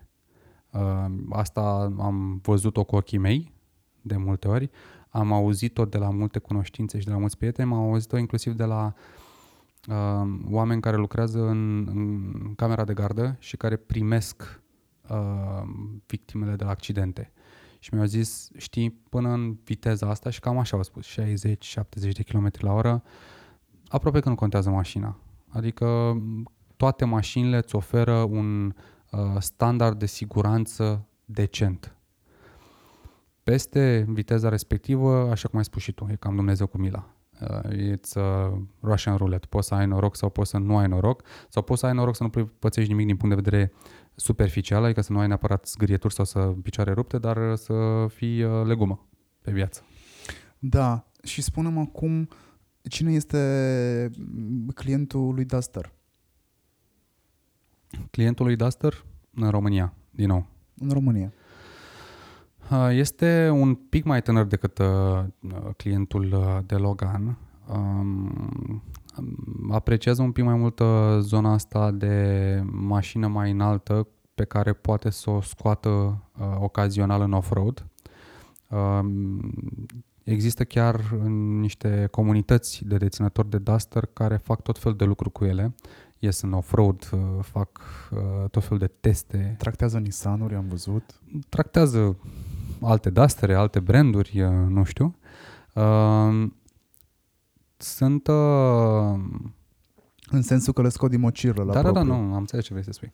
Uh, Sunt u- un pic mai uh, neconvențional în sensul că mm, ar putea să-și cumpere o mașină SH de, uh, de aceiași bani care poate că um, i-ar face să pară mai bine, să dea mai bine în ochii uh, prietenilor și colegilor uh, uh, lor, dar aleg totuși o mașină nouă pentru garanție, pentru faptul că este mașina nouă și pentru faptul că au încredere în, în, log- în, uh, în Duster-ul respectiv că o să le fie un partener real pentru următoarea perioadă. Cam așa arată profilul. uh, Sunt deținător. eu un targetul Duster? Nu știu, ești? Păi nu știu, hai că ne știm deja de două ore. Super. Mă rog, ne știm de două ore face-to-face, dar atât uh, eu te urmăresc pe tine, cât și tu mă urmărești pe mine. Uh-huh. S- Sunt eu un posibil cumpărător de Duster? Din punctul meu de vedere, da. De ce? Uh, păi, Nu m-am regăsit neapărat în descrierea pe care ai Știu. făcut-o și de asta încerc să-mi dau seama m-aș încadra sau nu. E subconștientul meu cel care să-mi face feste la un moment dat? eu cred că te-ai încadra, dar trebuie să îți și placă modelul și nu știu în ce măsură îți place. Eu cred că te-ai încadra de ce? Pentru că ești uh, neconvențional, cred că uh, apreciezi value for money, adică nu cred că ține neapărat să plătești mai mult decât face. Uh, Cred că te-ar uh, încânta abilitățile off-road, dar nu cred că ai neapărat nevoie de ele, cu toate că stai la casă. Deși să știi că l-aș băga pe off-road. Dacă, dacă mi-l dai, îl bag. Ok, bun, deci iată că ai avea această, această opțiune. Deci în mare cred că te mapa pe el. Poți să-ți asculti podcasturile în mașină, are Apple CarPlay și Android Auto, deci poți să spui Spotify sau pe ce asculti tu podcasturi să asculti acolo. Nu, nu văd uh, de ce nu Asta ai. să știi că pentru mine este un selling point foarte important. Conectivitatea. Știu. Tocmai de-aia am Are- zis, am mie punctat. mi se par mie mi se par la fel de basic stuff cum mi se păreau înainte bă, că trebuie să am unde să-mi bag caseta în anii până în 2000, după care CD-ul a devenit standard uh, și acum standardul ar trebui să fie Apple uh, Car sau Android Auto. Nu îl găsesc încă și nu este un standard, da. Na. Uite, nu Și știam, pentru că mine pe la fel. Duster, nu știam că pe Duster nou găsesc chestia asta. Pe orice Dacia găsești asta. Pe orice Deci- Dacia? Pe orice Dacia care are sistem de navigație, adică are un ecran tactil, este compatibil uh, Android Auto și Apple Mi-aș CarPlay. dori să știu câți oameni o să iau drept opțiune de cumpărare Duster-ul sau Loganul sau Pentru că are... pentru că au ascultat podcastul. Păi nu știu, asta... Mi-aș dori, nu știu cum o să face, dacă cumva ați luat Îți în dau un cod considerare- unic din ăla, facem un affiliate marketing, îți dau un cod unic și uh, spun intră pe vânzări.dacia.ro slash uh, hordcast uh, și uh, astfel eu știu că oamenii respectiv au venit de la tine. Hai să facem. N-am nicio problemă. Bun. Uh, nu știu când o să public interviul ăsta, Uh-huh. dar uh, dacă vrei putem să facem. Poți să setezi acum un cod În momentul ăsta, Da. nu. pe care o să-l implementezi. A, da, poți să setezi un cod pe care o să-l implementezi. Putem, putem să- you say it. Vrei să punem pe dacia.ro sau pe vânzări.dacia.ro? Uh, cred că Deci vânzări.dacia.ro este platforma noastră Da. de e-commerce. așa. Iar dacia.ro este site-ul nostru mm, național, ca să zic așa, the main website, the brand website. Mm, Hai să alege. facem pe platforma de e-commerce, vrei? Ok, dar Pe pentru lead-uri, nu pentru vânzare neapărat. Pe, pentru lead Ok. Și eu îți spun ulterior uh, câți oameni au cerut o ofertă pentru Duster sau pentru Logan, ce vrei. Uh, orice este în gama, Ok. Orice din gamă. Și eu îți spun câți oameni au, uh, au intrat și au uh, cerut ofertă. E ok? ok. Primesc oamenii ăștia ceva dacă folosesc codul? Uh, we'll look into it. Ok. Bine. O să atunci o să comunicăm din copii chestia asta, nu o comunicăm în, uh, uh, în podcast. Bun. Ce înseamnă pentru tine influencer marketing? Te întreb asta pentru că există o întreagă discuție pe baza influencerilor. Testează mașini care n-au legătură una cu alta, n-au afinitate de brand. mm, Is it fair or is not fair? Is it Acum, fair având for what? discuție, adică e fair să testeze foarte multe mașini și să le recomande pe toate, dar după discuția cu tine, în Așa. care realizez că nu există afinitate de brand foarte mare în ceea ce privește mașinile, eu cred că it's ok. Ca cineva care tocmai a testat un BMW, mă rog, un BMW, uh, să poată să recomande un Duster că l-a folosit sau să poată să recomande un Renault sau, un, I don't know, you name it, o Tesla. Uh, În primul rând, eu nu sunt, uh, nu lucrez în comunicare asta, ca să spunem, sau în comunicarea PR, if you wish, care poate că este mai apropiată de zona asta de influencer marketing decât zona de marketing în care lucrez eu și care este un pic mai na, data-driven oriented și așa mai departe. Dar um, Zona asta de influencer marketing nu e de ieri de azi. Eu cred că influencer marketing există de când uh, lumea și pământul.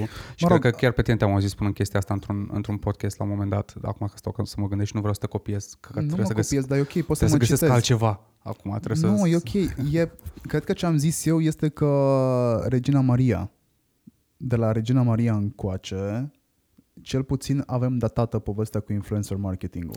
Așa, Ea făcea reclamă la într-un pastă de ziar dinți. din UK uh, la cremă. A cremă, așa. Bun, eu cred că există de mult mai mult timp uh, zona de influencer marketing, doar că acum se numește influencer marketing, asta e tot și cumva este mai vizibilă pentru că avem uh, online-ul la îndemână care ne mănâncă mult timp uh, și stăm acolo și ne uităm la ce spun alți oameni. Uh, Iar eu fac chestia asta foarte mult.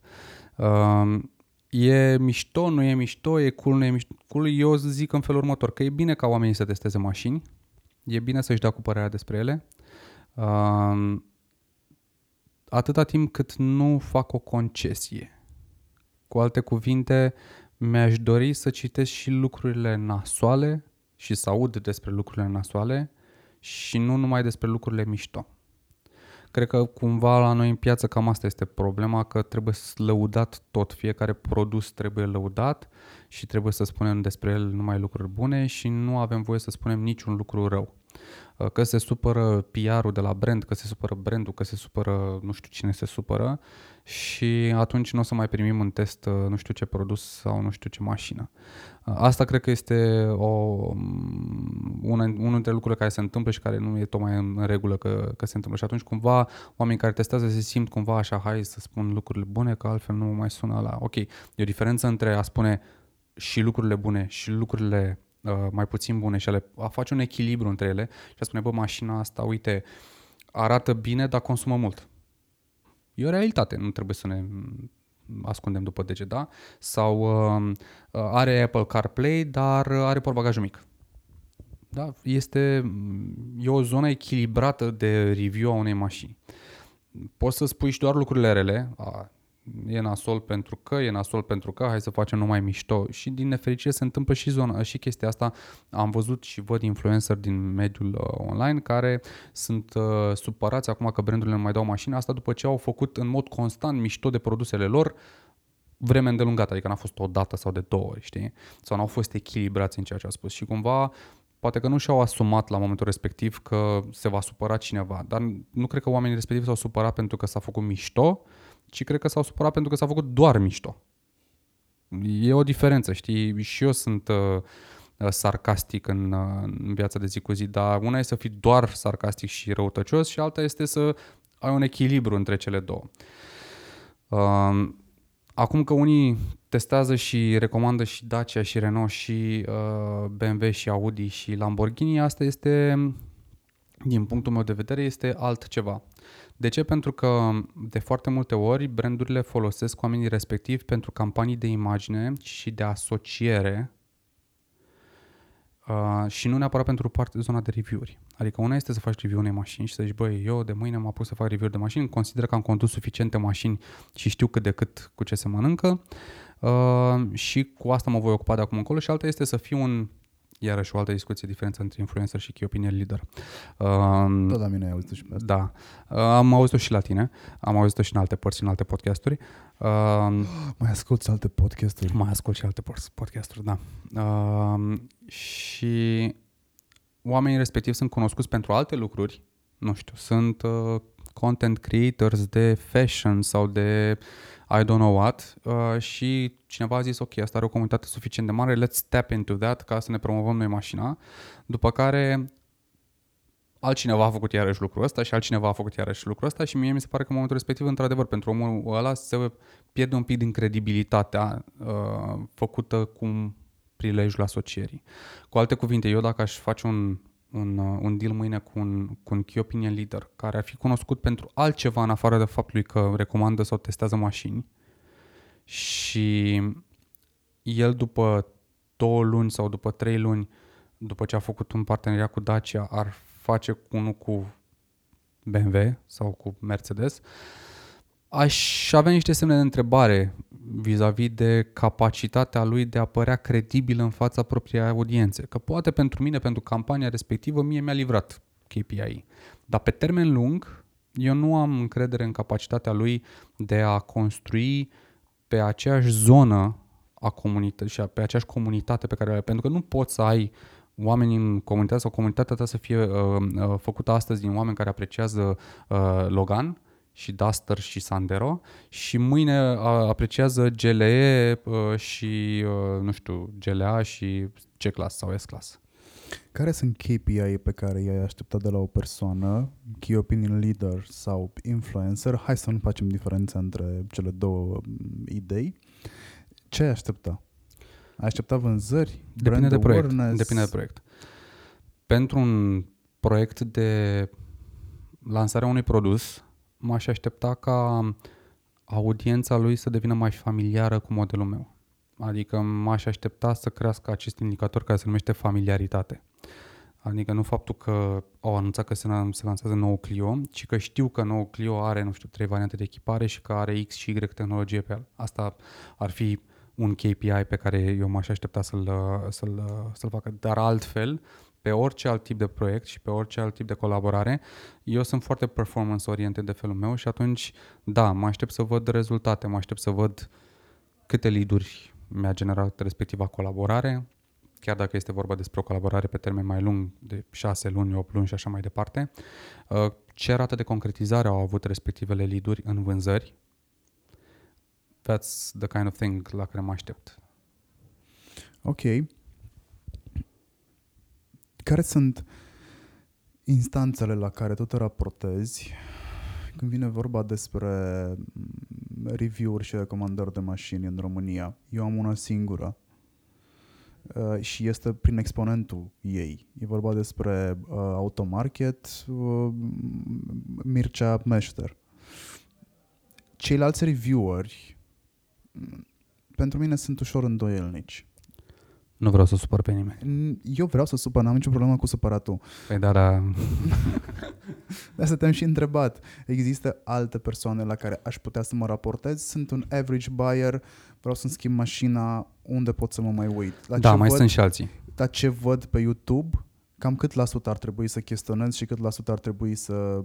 Depinde ce vezi pe YouTube, nu știu care este dieta ta de pe YouTube, ca să mă dau seama în ce măsură este questionable sau nu. Păi gândește-te că mi este foarte greu să um, mă raportez uh, la alți review-uri în afară de cei străini. Mi se, pare că cei, mi se pare că cei străini sunt cei care testează mașinile alea și vorbesc despre ele dintr-un alt unghi mai experimentat. Mie mi se pare că review-urile atât de mașini cât și tehnologie în România sunt făcute ușor după ureche. Suntem încă la nivelul de hobbyist. Știi cum erau radioamatorii pe vremuri? Mai, și eu am făcut la un moment dat uh, review după ureche la mașini. Știu că ai făcut. Dar nu știu dacă uh, după ureche, că am văzut că vorbea acolo în cunoștință de cauză. Nu contează. Uh, unii cred că am făcut după ureche. Uh, eu cred că mai există în afară de automarket și alte surse de informare vis-a-vis de uh, mașini în România, atât pe YouTube cât și în afara lui, uh, care merită luată în calcul. Și acum, ca să nu supăr pe nimeni și nici să uh, ridic în slăv pe nimeni, uh, o să spun că sunt, e mai mult de una. Da, într-adevăr, automarketul poate că este mai de departe așa cel care este cel mai vizibil um, și, și eu le respect foarte mult pe, pe Mircea și um, munca pe care o, o depune acolo, dar mai sunt și alții. Este foarte adevărat că nu toți poate sunt uh, echilibrați în, în ceea ce fac și poate pe, une, pe undeva m- merită să ai, pe de altă parte cred că așa e cu orice în viață, că trebuie să ai un semn de întrebare, să-ți, să spui totuși un semn de întrebare vis-a-vis de orice auzi. Eu așa sunt tot timpul, indiferent că mă uit la cel mai experimentat uh, reviewer de pe YouTube din, din țară sau din afară, tot timpul îmi pun un semn de întrebare pentru că nu poți să te aștepți ca cineva să-ți dea cu polonicul, așa să-ți bage cu polonicul în gură, asta, produsul ăsta este bun sau produsul ăsta nu este bun. Uh, tot timpul trebuie să te întrebi ok, dar prin filtrul tău tu cum vezi de fapt părerea lui? Că el, el îți dă o părere, el îți dă o opinie. Eu cred că în calitatea mea de jurnalist auto, eu cred că mașina asta este frumoasă sau nu este frumoasă, are motorul bun sau nu are motorul bun, consumă mult sau puțin, uh, are tehnologie ca lumea pe ea sau nu are tehnologie ca lumea pe ea. Dar părerea ta care este? Mie mi se pare că părerile astea nu sunt down to earth. Eu cred că este greșit să compari o mașină de segment smart buying cu o mașină de I just want to buy it. că îmi permit. Adică e foarte... Oamenii când fac review-uri ar trebui să facă review-uri în concordanță cu audiența care se uită la review respectiv. Pentru că dacă este vorba despre mm, o mașină din smart buying, e clar că nu mă uit acolo pentru că aș vrea cumva să compar să văd dacă are ceva în minus sau în plus față de un uh, GLS. It's stupid atunci nu fă review respectiv raportându-te la GLS, raportează-te la buzunarul meu și la obiceiul meu de consum, adică iau mașina, nu-mi pasă dacă are sau nu are cartelă sau nu are smart chip sau nu se deschide doar când pun mâna pe ea, uh, ia în calcul că n-am nicio problemă cu o cheie de tip briceag, spune că s-ar putea chiar să mă pot apăra cu ea pe o stradă întunecată. Uh, adică, down to earth, cât îmi încape în portbagaj? Poți să ascund un cadavru sau nu în portbagaj foarte simplu. Adică e foarte, mă rog, exemplu cu cadavru poate că e super deplasat, dar you got the point. I got the point, dar pe de altă parte hai să luăm și altfel. Eu înțeleg cum te zici și undeva și sunt total de acord cu tine. Eu nu am găsit un review cu care să relaționez și asta poate să fi fost o problemă în momentul în care eu am pus Duster-ul pe lista de posibile achiziții, pentru uh-huh. că eu am pus-o. Da, mai, mă rog, mai ginit în ultimele două ore de când mai văzut că aș putea intra în categoria aia. Eu am alte probleme cu Duster-ul. Uh, da, una dintre ele poate să vină și din faptul că eu nu am găsit un, un review sau nu am găsit pe cineva, o instanță care să-mi spună, da, Duster-ul ăsta este este ok e pentru tine, ar, ar, ar putea merge pentru tine pentru că, uite, am încercat eu să fac asta cu el, am încercat să fac asta, asta și asta la altă.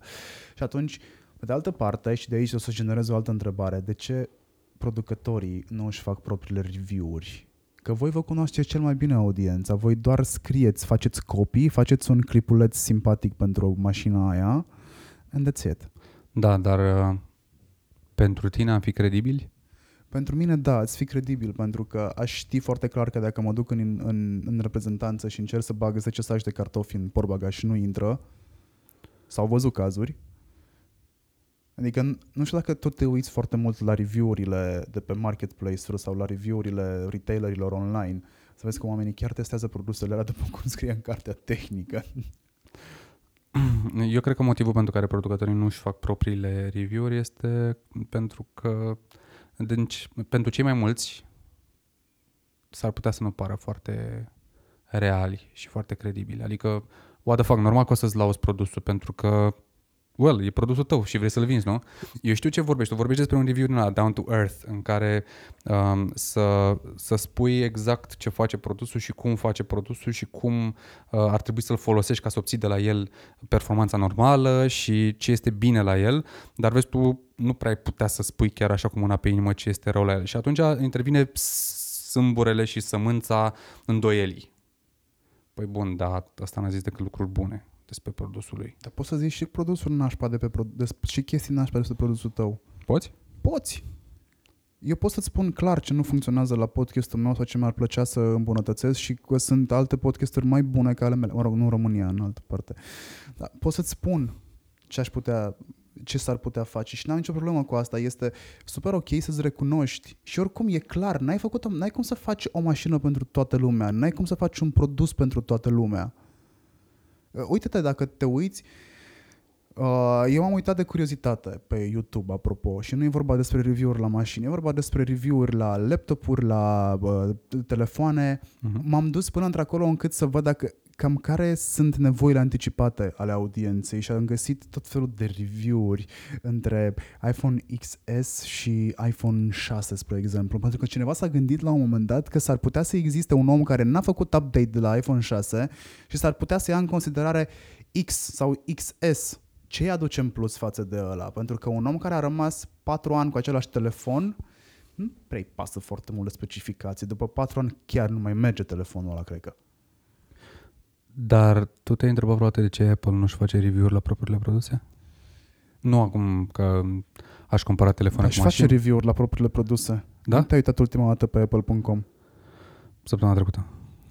Și dacă ai citit copy-ul ăla, A, care copy este okay. foarte da, copy este top off. Da, e adevărat. Copy-ul de pe apple.com e foarte mișto. Sunt de acord cu tine. Da, ăla este review de, de, de, de produs. Am făcut ceva de genul ăsta pentru Renault if you if that's what you're referring to. Uh, și o să-ți și arăt. Ok, abia aștept. Dar uh, it's very good feedback. I'll uh, definitely take it into consideration. Great. Uite, avem o oră și 40 de minute și sunt, uh, sunt foarte mulțumit de discuția asta. Aș mai sta cu tine multă vreme la povești, doar că sunt convins că ai și tu o familie la care trebuie să pleci. Da. S-a făcut cap târziu. Un pic, da. Așa. Uh, îți mulțumesc foarte mult pentru uh, discuția asta și pentru deschidere. Cu mare drag.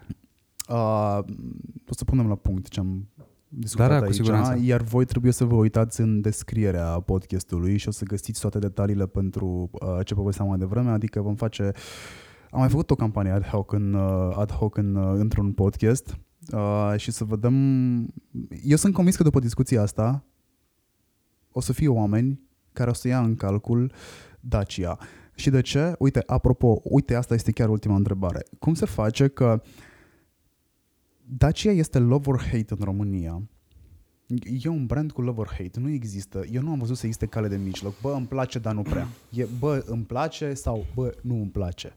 Și nu este vorba despre e urât cu spume sau nu, pentru că niciuna dintre mașinile astea nu sunt unlikable din punct de vedere al aspectului.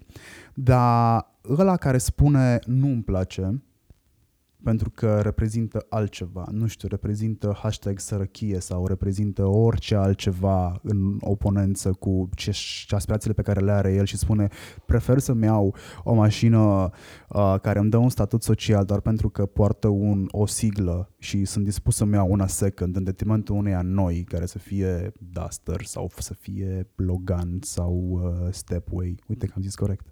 Thank you. Uh, și când se duc în afară și văd mașinile astea că sunt purtate de străini, brusc se întorc așa cu un soi de admirație pentru ele. Am pățit. Mhm.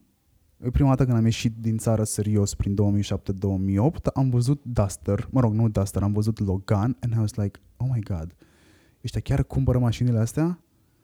Înseamnă că e ceva acolo. Da. Cum se face că se schimbă percepția?